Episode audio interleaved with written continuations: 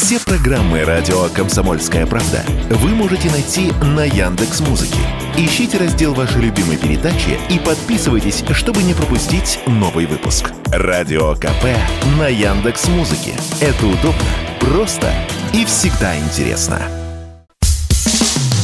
Что будет? Честный взгляд на 23 марта. За происходящим наблюдают Игорь Виттель и Иван Панкин.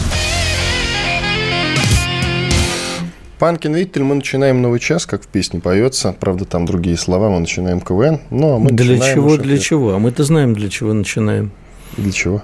Ну, для того, чтобы поговорить с нашим прекрасным гостем. Ну, для начала, перед тем, как поговорить с гостем, нужно сначала поговорить с аудиторией, рассказать ей, что на канале радио «Комсомольская правда» в YouTube идет прямая видеотрансляция. Сегодняшний наш эфир называется «ВСУ контратакуют в Бахмуте». Мы довольно много сегодня посвятили этому времени эфирного. Сейчас уже к международке пойдем, я думаю. И работает чат – в чате пишите, лайки под трансляцией ставьте, в разделе комментариев, жалобы, предложения, темы гостей для эфиров оставляйте. Работают все социальные сети, ВКонтакте, Одноклассники, Телеграм-канал Радио Комсомольская правда, конечно же. Тоже подписывайтесь, там дублируется трансляция. Можете смотреть и там, где вам удобно.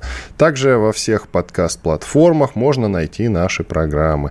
Э, я вам рекомендую на Apple Podcast подписаться или, допустим, Google Podcast, ну или Яндекс Музыка и слушать наше шоу там. Подпишитесь, и вам будет приходить уведомления. Ну все, а теперь как и завещал нам Игорь Виттель, мы пообщаемся с нашим гостем. Игорь Шатров сегодня, руководитель экспертного совета Фонда стратегического развития. Игорь Владимирович, здрасте. Здравствуйте. Так, Здравствуйте, э, Игорь Владимирович. Ну, э, что, начнем, наверное, с нашего любимчика Сеймура Херша, который, или Херша, как, как удобнее. Американский журналист-расследователь, который рассказал о причастности Соединенных Штатов и лично Байдена к терактам на северных потоках. Но теперь у него вышла вторая часть истории, угу. а причем надо сказать, что и мне, кстати, крайне любопытно посмотреть. Он же все это на Сабстаке э, публикует. Подписка стоит 5 долларов в месяц. Интересно, сколько он на этом заработал. Правда, естественно, это все сливают в бесплатный доступ, но интересно глянуть. Так вот, он теперь рассказал, что Шольц прилетал в Вашингтон для для того, чтобы тайно провести переговоры с Байденом, как бы им эту историю замять. И вот они выдумали, значит, историю с украинцами на яхте а, с поддельными паспортами, за, я, причем яхта за миллион долларов, его почему-то больше всего это э, волнует. И что типа вот они это все выдумали, дабы замять эту историю. Насколько вы верите в такие расклады? И, собственно, что сейчас вообще происходит в медийном пространстве, где обязательно надо друг друга обвинить во всем самом плохом? Меня вот в данной истории интересует вообще, откуда у Херша вся эта информация. Почему-то вообще никто не задается этим вопросом. Наши э, политики дружно э, вспоминают Херша и говорят, ну посмотрите, друзья, у вас свободная независимая пресса рассказывает вам правду, а вы, значит, на нее не обращаете внимания, какие вы нехорошие, и это справедливо, конечно, на это обращать внимание надо, но все-таки надо задаться вопросом – а откуда у Херша подобная информация? Ну, нет, или он фантазер, с чем мы не готовы согласиться, потому что, ну, это уважаемый журналист, раньше фантазиях он заметен не был, замечен не был. А если он не фантазер, то значит, у него есть источники. Ну, я, э... я могу вам ответить на этот вопрос. Откуда они были у Ассанжа со Сноуденом? Э, Херш человек со связями, и я подозреваю, я не знаю, может, вы меня поправите, но я подозреваю, что в Соединенных Штатах и в руководстве других структур европейских существуют люди, имеющие отношение, в том числе и к спецслужбам и к армии, которые недовольны положением вещей, считают политику своих правительств несправедливой и готовы сливать даже бесплатно такую информацию. Ну, как в Советском Союзе же были шпионы, которые за деньги против Советского Союза работали, а были, которые по идеологическим убеждениям искренне считая Советский Союз империей зла. Вот вам и ответ. Я только вот, поправлю, вот. точнее, вот свое мнение скажу, Сноуден все-таки имел доступ непосредственно, так как был сотрудником Вот. А Херш не, не напрямую, вот. а вот через таких людей. А Ассанж, ну, вот Ассанж, да, более подходящий пример, конечно. Ну, да, Все, да, вам слово, да, вам слово. Да, да, Сноуден, конечно, был и сам по себе идейным человеком, а здесь явно идейного человека наняли, наняли на работу, а вот опять же, я с ответом с вашим коллегой согласен полностью. Именно так. Есть это э, фронта, есть эта оппозиция, э, даже среди, не даже, а среди силовиков в первую очередь. Чего она хотела? чего хотела эта оппозиция, эта фронта, вот этой публикации. Чтобы что? Чтобы э, следующим президентом Соединенных Штатов э, стал Трамп, чтобы Байден ушел в отставку, либо что произошло? Вот вопрос в том, что все эти разборки, внутриамериканские, они, к сожалению, никакого отношения к э, международной э, политике не имеют, совершенно не имеют. Выборы впереди, на носу выборы, они, они, они у них всегда на носу, как мы знаем. Через год после э, победы на выборах президенты начинают готовиться к следующей кампании, а через два года они уже реально об этом объявляют. Поэтому мы должны и даже данную публикацию рассматривать в контексте выборов. Нам-то что с того, что они внутри там у себя грызутся. К сожалению, какой бы ни пришел президент Соединенных Штатов, э, в ближайшие, по крайней мере, в ближайшие годы э, Россия от этого лучше не будет. И я бы, конечно, вообще эту тему так это э, убрал бы на задний план, и только иногда, вот говоря о двойных стандартах, отвечая на какие-нибудь их там э, уколы со стороны Запада на уколы со стороны их политиков в адрес наших, говорят, ну, ребята, вы на себя посмотрите, да, снова Так их, им абсолютно все равно от наших эти вот вы на себя посмотрите. Они ну, продолжают...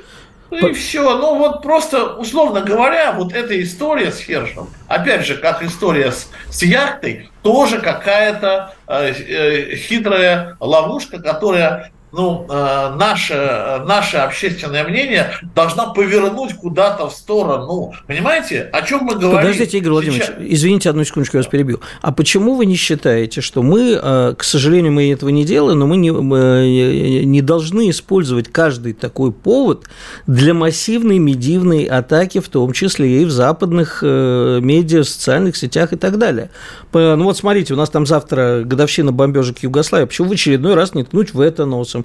Позавчера была годовщина войны, начала войны в Ираке. Почему в это в очередной раз не ткнуть носом? Чтобы а, избиратели а, задумались западные, а, собственно, чего? по крайней мере, европейские. А нам-то чего с этого? Может быть, нам пора задуматься, э, кто нам больше угрозу несет? Почему мы этим не занимаемся?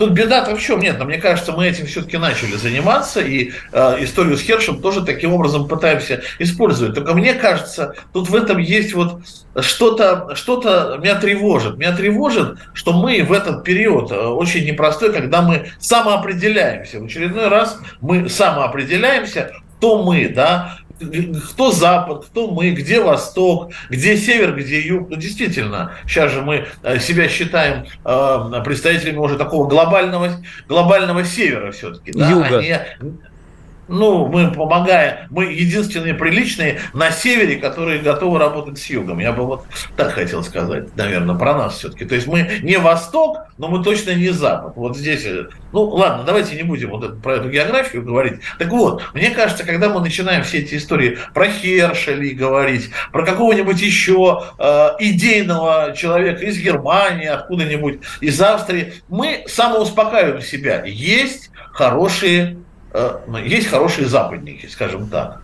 Нет, к сожалению, нет хороших западников. Херш нам не друг никогда. Ни один э, журналист западный, который выступает с расследованиями о коррупции внутри западного, западного мира или э, критикует президента Байдена, там, кого угодно, э, Шольца, нам не друг близко даже. Это просто враг. В конце концов, мы должны определиться. Нам не украинцы враги, а нам враги Запад, и чтобы они там хорошие не говорили, действительно, вот подливать масло а, в их, в их костер, да, провоцировать их на свору, на драку, да, мы должны. Но только потом не говорить, не звать Херша к нам в гости и говорить, слушай, друг Херш, расскажи нам, какой ты хороший, какие плохие у тебя хозяева. Нет, он враг, такой же враг, как и Байден.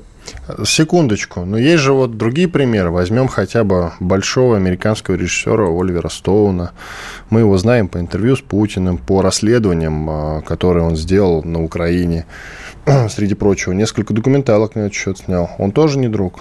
Единицы. Таких, таких Все-таки есть. Все-таки Такие люди есть, конечно. Конечно, такие люди есть, но единицы. А Херш себя показал. Хершу задали определенные вопросы сразу, когда вышла первая публикация. И он сказал, что он не готов в эту историю увязываться, не хочет разговаривать там с российской прессой и так далее. То есть он сразу показал, что он работает, в принципе, на хозяев внутри американского истеблишмента. Вот с такими людьми связываться просто не надо. Ну, знает Зашквар он, не знает. это. Зашквар. Ну, конечно, конечно. Игорь Владимирович, Знает он. Да. Э, вопрос такой. А вот раз вы говорите, что Запад нам не друг, а вот если убрать все это лицемерие, двуличие, э, реальные дела Запада, а остановиться только на таких идеалах, как демократия, свобода, свобода слова, а эти идеалы нам тоже чужды? Или мы как бы эти идеалы должны перенять, а вот саму практику Запада последних столетий как минимум должны отринуть? Ну, мы должны, во-первых, сформулировать для себя, что такое демократия, что такое свобода слова, а какие права человека являются э, обязательными правами, а какие являются хотелками и фантазиями. Ну, условно, про ту же тему э, определения своего пола сколько, сколько угодно раз в жизни. Это что, психическое заболевание все-таки или право человека? Да? Вот это уже, в конце концов, это где-то должно быть написано. И вот, пожалуйста, да, у нас такие идеалы. Вот вам, пожалуйста, наши, наши кодексы строителя э, справедливого капитализма. Вот, пожалуйста, вот давайте так, ребята. Игорь а Владимирович, ваш... давайте паузу сделаем. Оставайтесь с нами, давайте. пожалуйста. Вернемся после перерыва и продолжим. Игорь Шатров, руководитель экспертного совета фонда стратегического экономического развития. С нами Иван Панкин и Игорь Виттель. Что будет? Честный взгляд на 23 марта. За происходящим наблюдают Игорь Виттель и Иван Панкин. Иван Панкин, Игорь Виттель и Игорь Шатров, руководитель экспертного совета Фонда стратегического развития. Два Игоря, загадываю желание. Ну что ж, э, загадал желание? Да, да, все. Тогда задаю вопрос. Победу России. Скоро. Ну, хорошо, э, Игорь Владимирович, значит, Запад нам не друг, э, точнее, не друг оказался вдруг, а вот не хотел вспоминать, но все-таки визит Си. А что у нас с Китаем? Мы же тоже не друзья, а ситуативные партнеры. Ну, ситуативная эта ситуация может продолжаться гораздо дольше, чем ситуация дружбы с э, э Западом нашей. Вот этой вот 90-е годы, 10 лет, там, или, ну, относительно 10, 12, 8, там, кто как считает, лет дружбы с э, Западом. Нет, здесь э, совершенно другая история. Здесь история э, тоже самоопределения. Посмотрев на э, Россию, э, Китай решил активно открыто заявить о том, что он тоже другой, потому что какое-то время он играл в поддавки с Западом и пользовался, э, пользовался этим. Но Из шкафа, том, что ли, решил выйти? А, да, и дело в том, что он, э, дело в том, что он э, этого без России бы не сделал. И без России дальше он этого делать не будет. Мы Китаю нужны больше по некоторым вопросам, по некоторым, чем Китай нам. Китай нам нужен как мощный экономический партнер, а мы Китаю нужны как мощ, мощный э, дипломат, мощный политик, что ли. Вот э, Путин, Китаю очень нужен Путин. Я не знаю, что будет в России дальше после Путина в плане вот... Э, Это вы игр... какую-то говорите, не будет никакой да. России после не Путина? Не будет никакого да? после Путина. Да.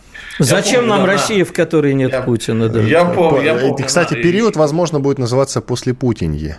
Да, я помню нашего спикера, да-да-да, Нижней палаты парламента с его заявлением таким. Ну, что же делать? Но все-таки объективно когда-то это случится. Тем не менее, так вот, э, вот в настоящий момент э, Си не смог бы э, так вести себя на арене, если бы не было таких прочных контактов с Владимиром Владимировичем, если бы Россия не начала тоже активно отстраиваться от Запада. Вот сейчас Си попробует новые позиции закрепить, и мы очень нужны, конечно, в этой ситуации Си Цзиньпину. Но мы же нужны ему и как рынок тоже, мы нужны и как партнер не только в не только как рынок, но и как партнер, например, в научно-техническом э, смысле, военно-техническом. То есть у нас огромное количество преимуществ, а у них свои преимущества. У нас полезные ископаемые, у нас огромные территории, у нас северный морской путь, чего только у нас нет. У них есть много рабочей силы, у них есть какие-то технологии, украденные или уже вновь созданные, но тем не менее у них есть э, база для производства, то есть это действительно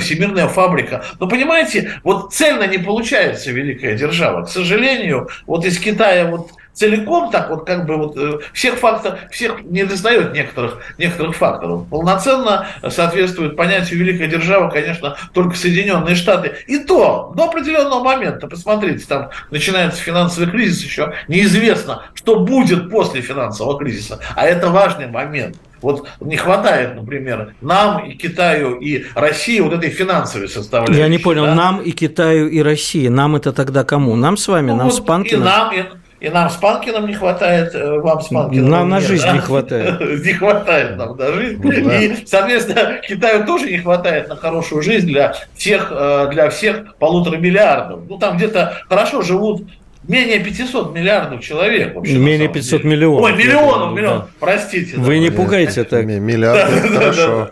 Да, вот. Поэтому ситуация, это ситуация неоднозначная. Поэтому я думаю, что нам бояться сейчас стать какой-то провинцией Китая не стоит совершенно. Китай, Китаю без нас деваться некуда. Вот как только, ну не дай бог, кошка пробежит какая-нибудь, ну не дай бог, конечно, нам это сейчас невыгодно. Э, Китай на международной арене сразу съежится, вот как шагридевая кожа, именно как игрок международный. Понимаете, мы в этом, в этом сезоне политическом за последние 5-7 лет создали, э, подняли Китай вот таким образом с колен, таких вот э, геополитических, создали еще вообще нового геополитического игрока, Турцию. И все это благодаря тому, что Россия вот э, взаимодействовала. То есть фактически мы их где-то надули. Но мы как их надули, мы так их и спустить можем. И Китай это прекрасно понимает. Не можем, Почему? к сожалению. Почему а объясню. Потому Давайте. что куда же мы тогда будем свои энергоносители, например, продавать? Ну, это вопрос. Это вопрос. Это да, вопрос. А продаем мы Китай отнюдь не по той цене, по которой мы продавали в Европу. И если там все кричат про потолок цен на нефть, что мы не будем Европе и странам, которые это поддержали, продавать по ценам, если они поддержали потолок цен на нефть, то Китаю мы без всякого потолка продаем дешевле.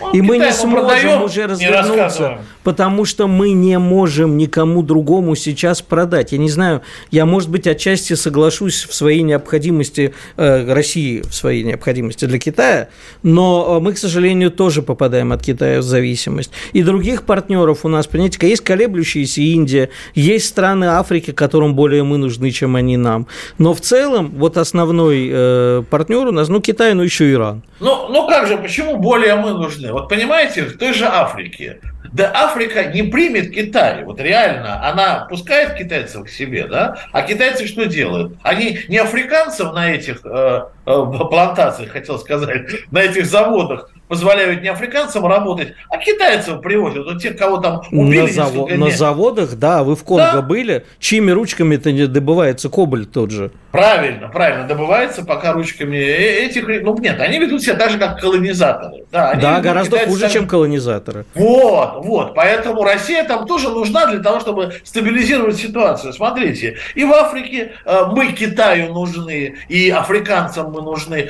В Латинской Америке ситуация будет развиваться тоже по этому сценарию. Ну, там постоянно так это вот э, э, то туда, то сюда качается э, ситуация, то в сторону Соединенных Штатов, то в сторону их противников. Но когда в сторону противников качнется, Китаю, ну, сейчас качнулось в настоящий момент, Китаю одному там тоже не справится. Потому что Китай вообще на, на всех наплевать, у него свой путь. Мы сдерживаем и Китай, и Запад. Мы вообще играем роль такого мирового баланса. То есть без России Мир рухнет только потому, что каждый начнет в своих интересах, реально только в своих интересах работать. Не, не, что Запад, что Китай, что какая-нибудь Индия. Думаете, Индия будет добрее? Да Индия там Индия еще почище Китая будет себя вести, а она уже, в принципе, поднялась-то точно с колен и уже ведет свою отчасти независимую политику с тем же Китаем, между прочим, постоянно еще и воюя там. У вас кого не возьми, все в колено-локтевой позе стоят. Вы ничего не путаете?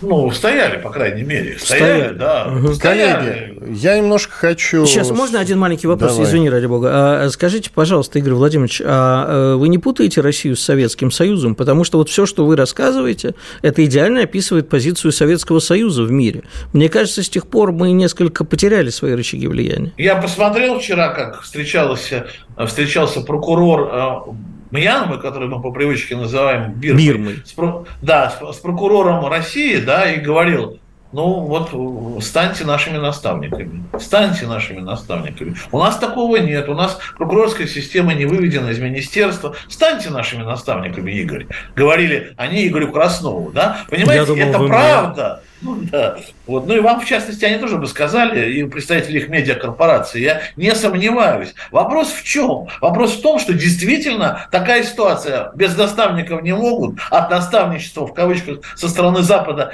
все устали, изнемогают, а наставничество, наставничество в виде Китая не особо принимают, потому что ты видишь, что на смену одним колонизаторам приходят другие. И тут возродя, возродившаяся э, Россия, да, кто-то еще Спасибо, Игорь что Иван хотел задать вопрос. Да, Прости, Иван, я тебя У нас перебил. две минуты осталось. Давайте порассуждаем за это время насчет интереса Германии. Мне вот есть любопытство у меня такое. В чем резон вот Германия пытается сейчас сохранить лицо, хотя очевидно, конечно, что какая-то третья страна замешана. Там это пусть это будет руками Украины сделано. Я имею в виду северные потоки, теракт на них поучаствовала Великобритания, Норвегия, Польша или Соединенные Штаты Америки. Все равно. Но вот Германии не стыдно сейчас вот на этом фоне ездить, тем более тайно, в Вашингтон, получать какие-то инструкции от Байдена. Это все-таки серьезная промышленная э, страна.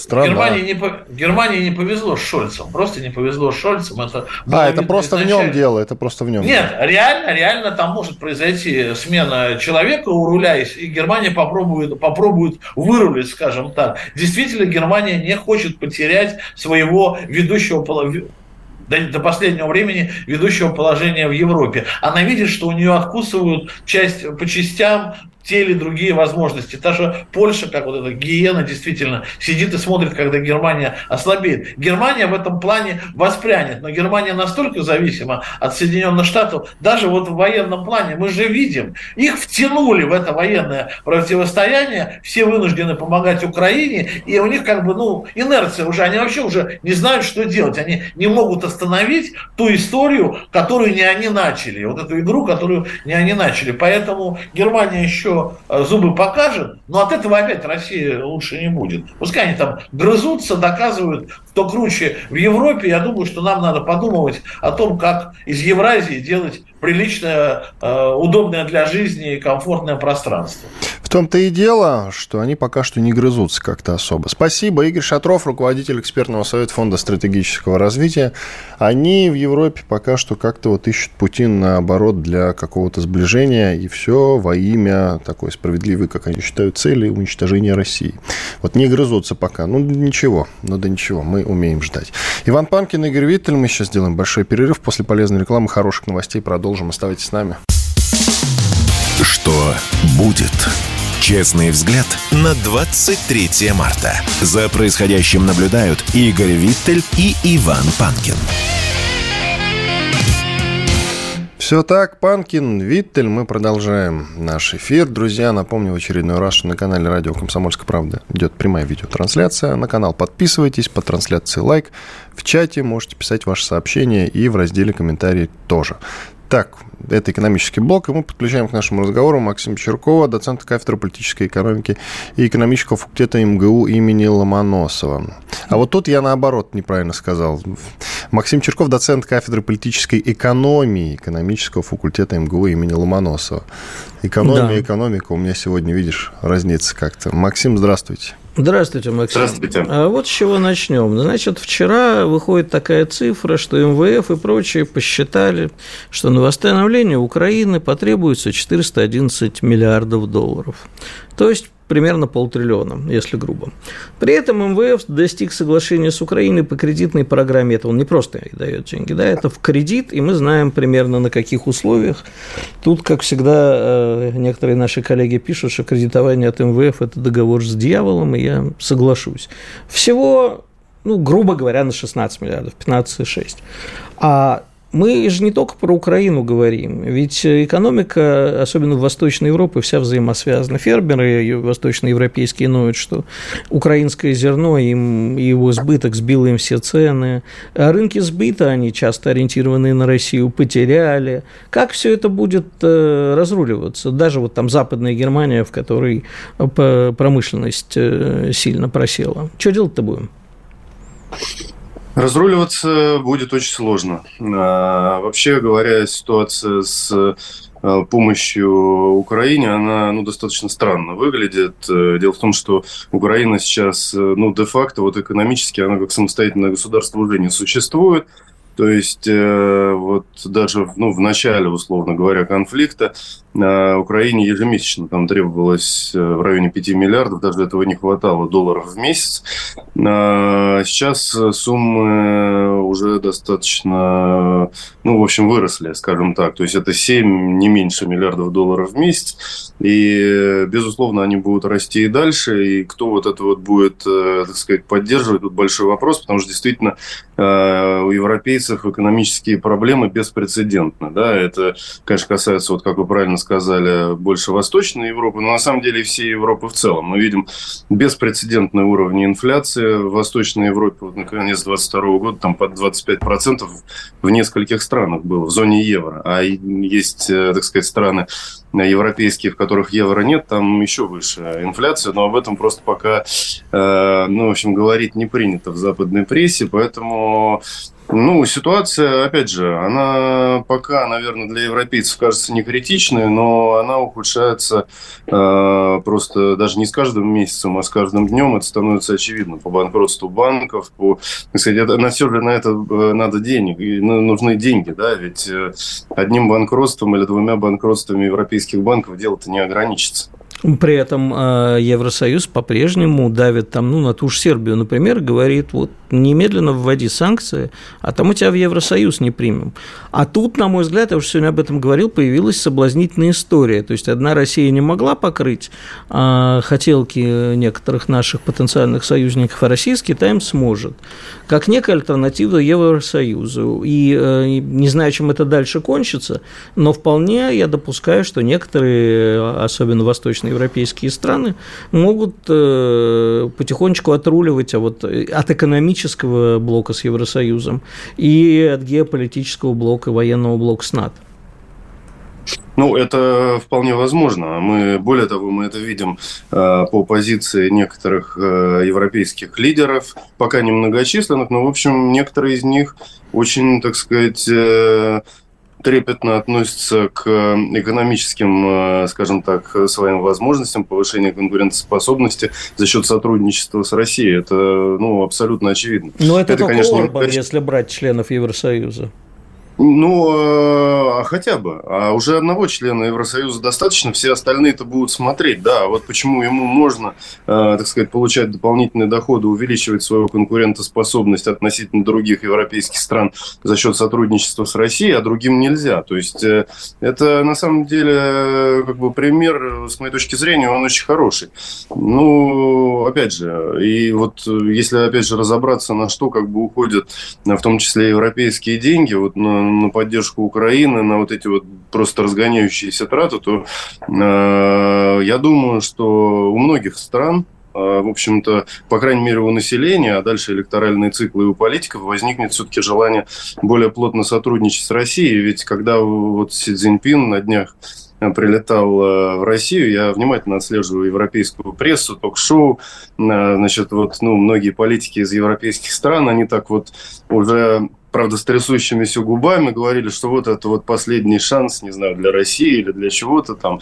Э, ну, у них там свои, как бы, вот такие темы э, в средствах массовой информации. Но они-то понимают, что Китай – это первая экономика мира. То есть они могут говорить там все, что угодно, что, значит, вот, значит, сотрудничество России с Китаем – это вот что-то там от безысходности. Но экономика российская плюс китайская, она на самом деле вполне может подминать, ну, в экономическом плане, э, скажем так, многие страны, в том числе и, в общем, на европейском континенте. Это, безусловно, так. То есть просто э, странам будет выгодно сотрудничать с крупными экономиками, получать, э, скажем так, ну, какие-то на преференции в части вот, дешевой энергии, дешевые углеводороды и так далее. Посмотрите, как вот у Венгрии, да, которая все-таки конструктивно, на мой взгляд, такую позицию занимает, очень конструктивно, да, что будет через год, да, с ее конкурентоспособностью, с ее промышленностью, у нее рост ВВП а, будет, э, ну, скажем так,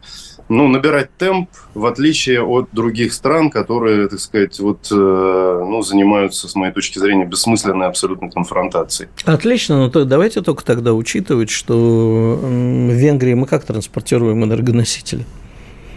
Через а какую а, территорию? Э, это, кстати говоря, к делу не имеет никакого отношения, а, потому что контракты, контракты, так сказать, если подписаны, то транспортировка, она может обеспечена быть, э, скажем так, разными путями, да, у нас, так сказать, там южные коридоры есть, ну, просто смотря о чем мы говорим, да, либо газ, либо нефть, ну, то есть... За... Э, хорошо, давайте впрямую, по какой территории идет Венгрию газ? Ну, смотрите, э, значит, все-таки, да, мы понимаем, что э, в Европу есть южный, э, скажем так, коридор поставок газа. Он, правда, ну, достаточно такой сложный. То есть я думаю, что наших контрагентов мы газом в любом случае обеспечим. Кроме того, даже вот в этот, ну, такой непростой период мы понимаем, что поставки даже через Украину идут. То есть просто Украина зарабатывает деньги, в том числе вот, на поставках. Я, я, я к тому и говорю, что мы платим Украине за транзит транзит газа. Украина на эти деньги финансирует войну. В общем, это выглядит так, что ради практически единого, единственного союзника в Евросоюзе а мы э, платим деньги нашим врагам. Ну, честно говоря, это, конечно, не совсем так выглядит. Как Дело в том, так? что ну, пока... а, мы действительно платим деньги Украине, но там, на самом деле, сумма по сравнению со стоимостью газа, они мизерные. Кроме того, при, допустим, потенциальном уменьшении поставок, да, вот если там новые страны будут отказываться, хотя уже на самом деле формально многие не получают, в том числе и Германия, допустим, от российского газа а, отказалась, то там а, на самом деле украинцам вот этих вот платежей за транзитный газ будет хватать только на поддержание, значит, вот этих вот, э, ну, не ржавых, ну, каких-то очень сильно использованных труб более или менее в рабочем состоянии. То есть ни о каких там каких-то сверх доходах, а, значит, через вот украинские трубы вообще речи не идет. Там, э, на самом деле, вот транзитная система, э, транзитные газопроводы, да, на которых, на самом деле, базируется газоснабжение всей Украины, она, ну, ее, так сказать, восстанавливать, поддерживать, ее функционирование очень дорого стоит. То есть э, ну, я бы сказал, что, ну, уж точно ни о каких сверхдоходах там речи не идет. Кроме того, вот газовая транспортировка, как и много что на Украине, это очень коррупционная отрасль. То есть можете быть спокойны, э, сказать, там знающие люди потоки перенаправят. Все украдут. А, ну, так, э, безусловно. Ну, слушайте, ну, Украина – это вот страна, э, понимаете, которая, ну, вот как вот в 90-е годы у нас были воры в законе, точно так же, значит, Вы у них сейчас президент... сейчас нету? Президенты в офшоре, да, посмотрите, у Порошенко офшорные скандалы, у Зеленского офшорные скандалы. Причем они даже, ну, они не считают вообще нужным даже как-то вот, не знаю, может быть, в суд подать, как-то вот... Э, Хорошо, бог с Украиной. Максим, коротко, просто время мало остается. Турция. А мы сейчас э, можем себе представить такой экономический союз Россия, Турция, Китай? А мы не можем его представить, он уже есть фактически. Вы посмотрите, какой, это, как развиваются, э, сказать, как, как товарооборот растет и экономические взаимоотношения между Россией и Турцией, Россией и Китаем. Там просто, ну, рост э, в десятки процентов, это, это просто космический рост. Ну, если вот, ну, реально посмотреть на цифры, что-то как раз на встрече с Цзиньпином, э, сказать, звучало. Э, ну, про Турцию. Турция вообще один из э, главных главных э, бенефициаров всего этого конфликта между Россией и Западом, потому что э, очень большая доля вот товаров, которые идут и по традиционным поставкам, и по параллельному импорту, и, э, так сказать, вот эта пресловутая зерновая сделка, и газовые транспортные коридоры, это все берет на себя Турция, поэтому э, турки, на самом деле, они чувствуют себя великолепно. У них, правда, инфляция высокая до сих пор, но Эрдоган настолько уверенно себя чувствует, что он при этой высокой инфляции – он снижает процентные ставки, Спасибо. вопреки тому, что пишут все западные э, учебники по макроэкономике. Спасибо. Максим Чурков, доцент кафедры политической экономики экономического факультета МГУ имени Ломоносова был с нами. Честный взгляд на происходящее вокруг. Ну, давайте понаблюдаем, что у нас там в море смешных, ироничных, может быть, местами грустных, конечно, идиотских новостей. А там а там. Ну, активист из Владимирской области, например, пригрозил НАТО ракетой. Вы подумаете, что это какая-то шутка, ирония. Нет, ракета самая настоящая, хоть и немножко, немножко китайская, а в силу того, что сделана из фольги. В общем, это, это то, что ты мне видосик показывал? Да, да, друзья, в моем телеграм-канале по тексту предыстории можете его посмотреть. Пятиминутная, десятиминутная истерика вам обеспечена, честное слово. А, пишут, что это сотрудник НОДА, это организация, которую держит депутат Федоров, который постоянно собирается, ходит по центру Москвы. Им почему-то и кто-то, это тоже загадка, зачем и почему, разрешает все эти движения по центру Москвы с транспарантами «Ударим ядеркой по Вашингтону». И вот один из Владимирской области наконец решил уже от слов к делу перейти и сделал ракету такая, она где-то трехметровая, шутка ли. Это самая ракета такая. Если она действительно ударит по Вашингтону, конечно, особого вреда это не навредит, но если по голове кому-нибудь заедет, то мало не не покажется, конечно. Если она долетит до Вашингтона и вдруг врежется в Байдена, я подозреваю, что старику конец. Если только долетит, конечно. Но видео Я думаю, ему конец, если он это видео увидит. Он все, конфликт на Украине будет, кстати, остановлен, я тебе уверяю. Я тебе, кстати, хочу сказать, что я страшно расстроен одной вещью. Нодов, нодовцы ушли, раньше они у нас периодически стояли во дворе комсомольской правды и демонстрировали тут. Они никуда не ушли, они время от времени стоят. А, да? Я просто да, давно не вижу. Не, не, не, да, ты что, у старого офиса стояли, у а, нового офиса ну стоят вот я что-то уже пару недель не Регулярно какую-то фигню пишут, Потому что когда они стоят, я спокоен, я знаю, что как бы мы делаем все правильно, нодовцы граница, стоят, проклята граница да? на замке, мы с тобой враги народа, это все я очень люблю. Идем дальше. Э, но видео посмотрите обязательно. Хоть и на веревочке он запустил эту ракету, но тем не менее, очень смешно. Далее. Целая Эстония против Валерия Карпина, тренера сборной России по футболу. Ну и в прошлом... А я не знаю, кстати, он совмещает, нет? Пишут, что главный тренер сборной России и Ростова, футбольного клуба. Нет, Ростова. Он как-то стал, знаешь, как возглавил Ростов, плохо выглядеть. Я вот тут недавно смотрел без звука, был на одной встрече, работал телевизор, Ростов с кем-то играл.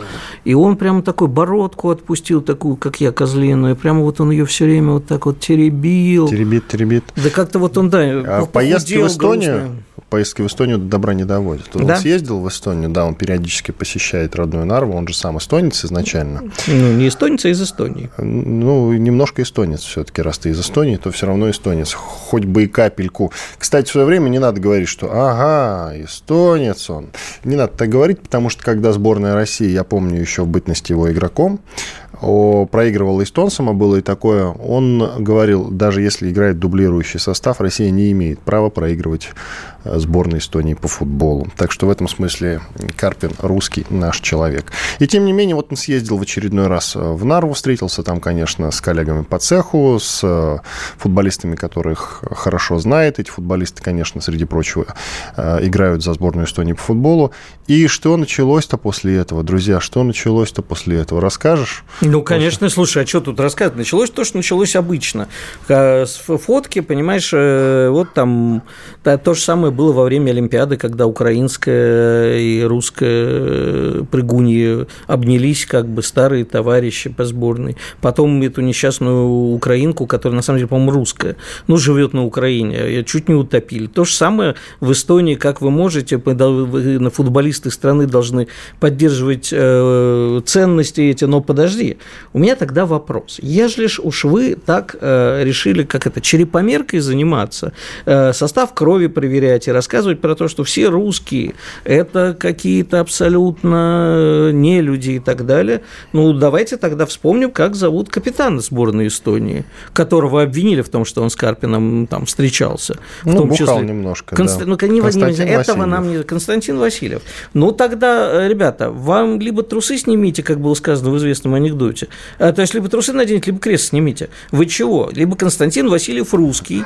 неважно, россиянин или нет – вы там черепомеркой занимаетесь? Вы хоть одного эстонского футболиста знаете? Можете, ну, слушай, ты кандидат мастера спорта по футболу. Может, ты знаешь лучше. Я про эстонских футболистов никогда не слышал. Я тебе больше скажу. Я когда вот еще э, в юности своей занимался всем этим делом, я каждую неделю покупал себе еженедельник футбол.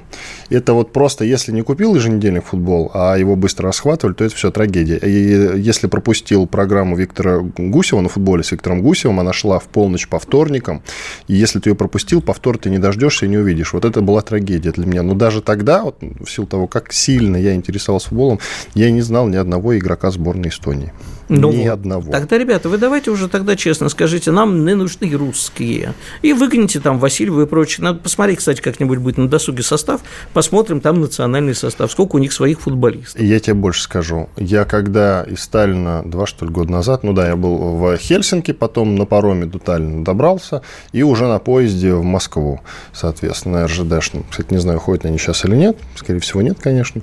Так вот, э, на границе заходит, значит, э, пограничник, соответственно, эстонский. Знаешь, как его звали? Кристиан. Mm-hmm. Кристиан, никакого не Константин, а Кристиан. И вот на него смотришь, с ним общаешься, пришлось парой слов-то перекинуться что ему до русских людей, как, я не знаю, до Луны, честное слово. Как ты будто знаешь... ты с каким-нибудь норвежцем разговариваешь. Ну, то есть, это абсолютно не наш человек, ну и даже что? приблизительно. Он не обязан быть нашим человеком. Но сравнивая страна... с Константином Васильевым, который вот ты на него смотришь и понимаешь, что это, ну, скорее все-таки русский человек. Да, слушай, мне плевать, я интернационалист, я марксист. Мне я вообще за то, чтобы народы раз при позамы в единую семью соединились. Но вот, к сожалению, нету этого. Э, нам тут с футболом, ты понимаешь, еще э, история предстоит стоит. Ты говоришь, что мы не имеем права проигрывать а, сборной Эстонии даже вторым составом. А я, кстати, не помню, мы вообще, конечно, с Эстонией играли? Играли, конечно. Да, конечно. Да, Но вот нам предстоит сейчас такой э, матч с Ираном, причем в Тегеране, э, поскольку не удалось на чемпионате мира последнем поиграть. Ну вот, значит, сейчас мы сойдемся. И мне кажется, будет очень грустно, если мы проиграем. Ну вот сразу видно, что ты не то чтобы хорошо разбираешься в футболе. Вообще Иран называют принцами Персии, вообще как сборная. А я не Они нет, неплохо. Я... Они вообще лидеры Нет, я не говорю, что я, я, за них, я за них болею, между прочим. В матче с Россией, да? Нет, я вообще за них болею. Они же, подожди, они же сейчас играли же на чемпионате мира. Я не помню. И прямо очень неплохо играли. А, значит, э, я просто переживаю всегда за российский футбол, потому что мы а, зачастую демонстрируем очень... Не то, что даже дело не в результатах, мы демонстрируем очень грустный настрой. Видно, что эти мужики на поле не за родину вышли биться, а без бабла им прямо не играется. Были из этого исключения. Был, конечно, великий матч с Голландией, когда...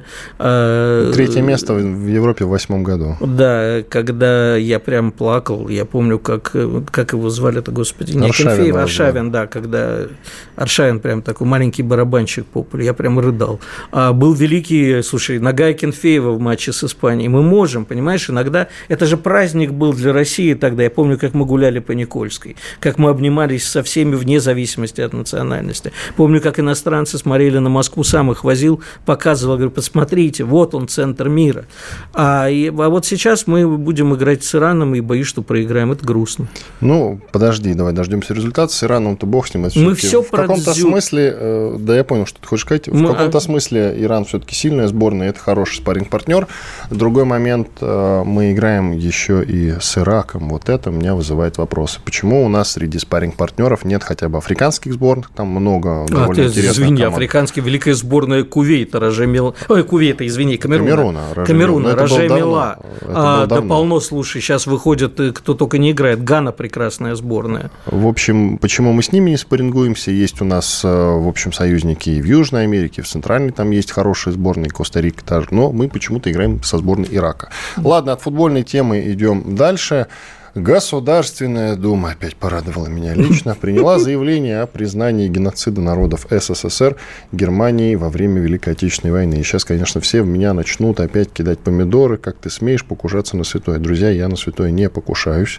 Просто мне кажется, нашей Госдуме иногда то есть всегда немножко нечего делать. Я поподробнее расскажу. Итак, вот, значит, у меня открыт, открыт сайт, и там написано, сайт kp.ru, кстати. Депутаты Госдумы приняли заявление, это заявление, слава богу, не, не законопроект.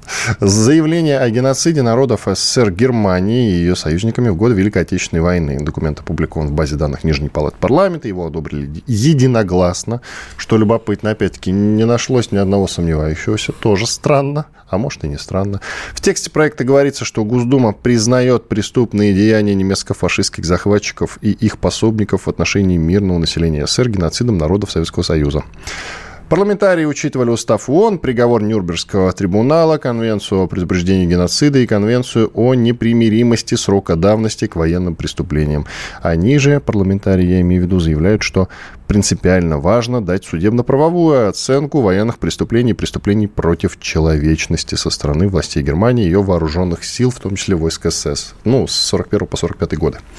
Я хочу только добавить, что я двумя руками, двумя ногами за этот закон. Это не закон, это заявление. Ну, пока заявление. Я надеюсь, что это будет законом. Я надеюсь, что э, преступления немцев и их пособников, подчеркнем, в том числе прибалтийских, румынских, будут признаны геноцидом и будут сделаны соответствующие выводы. И мы будем этим тыкать в морду каждой сволочи. Это тот крайне редкий случай, когда я не очень согласен с тобой и полностью согласен с Государственной Думой.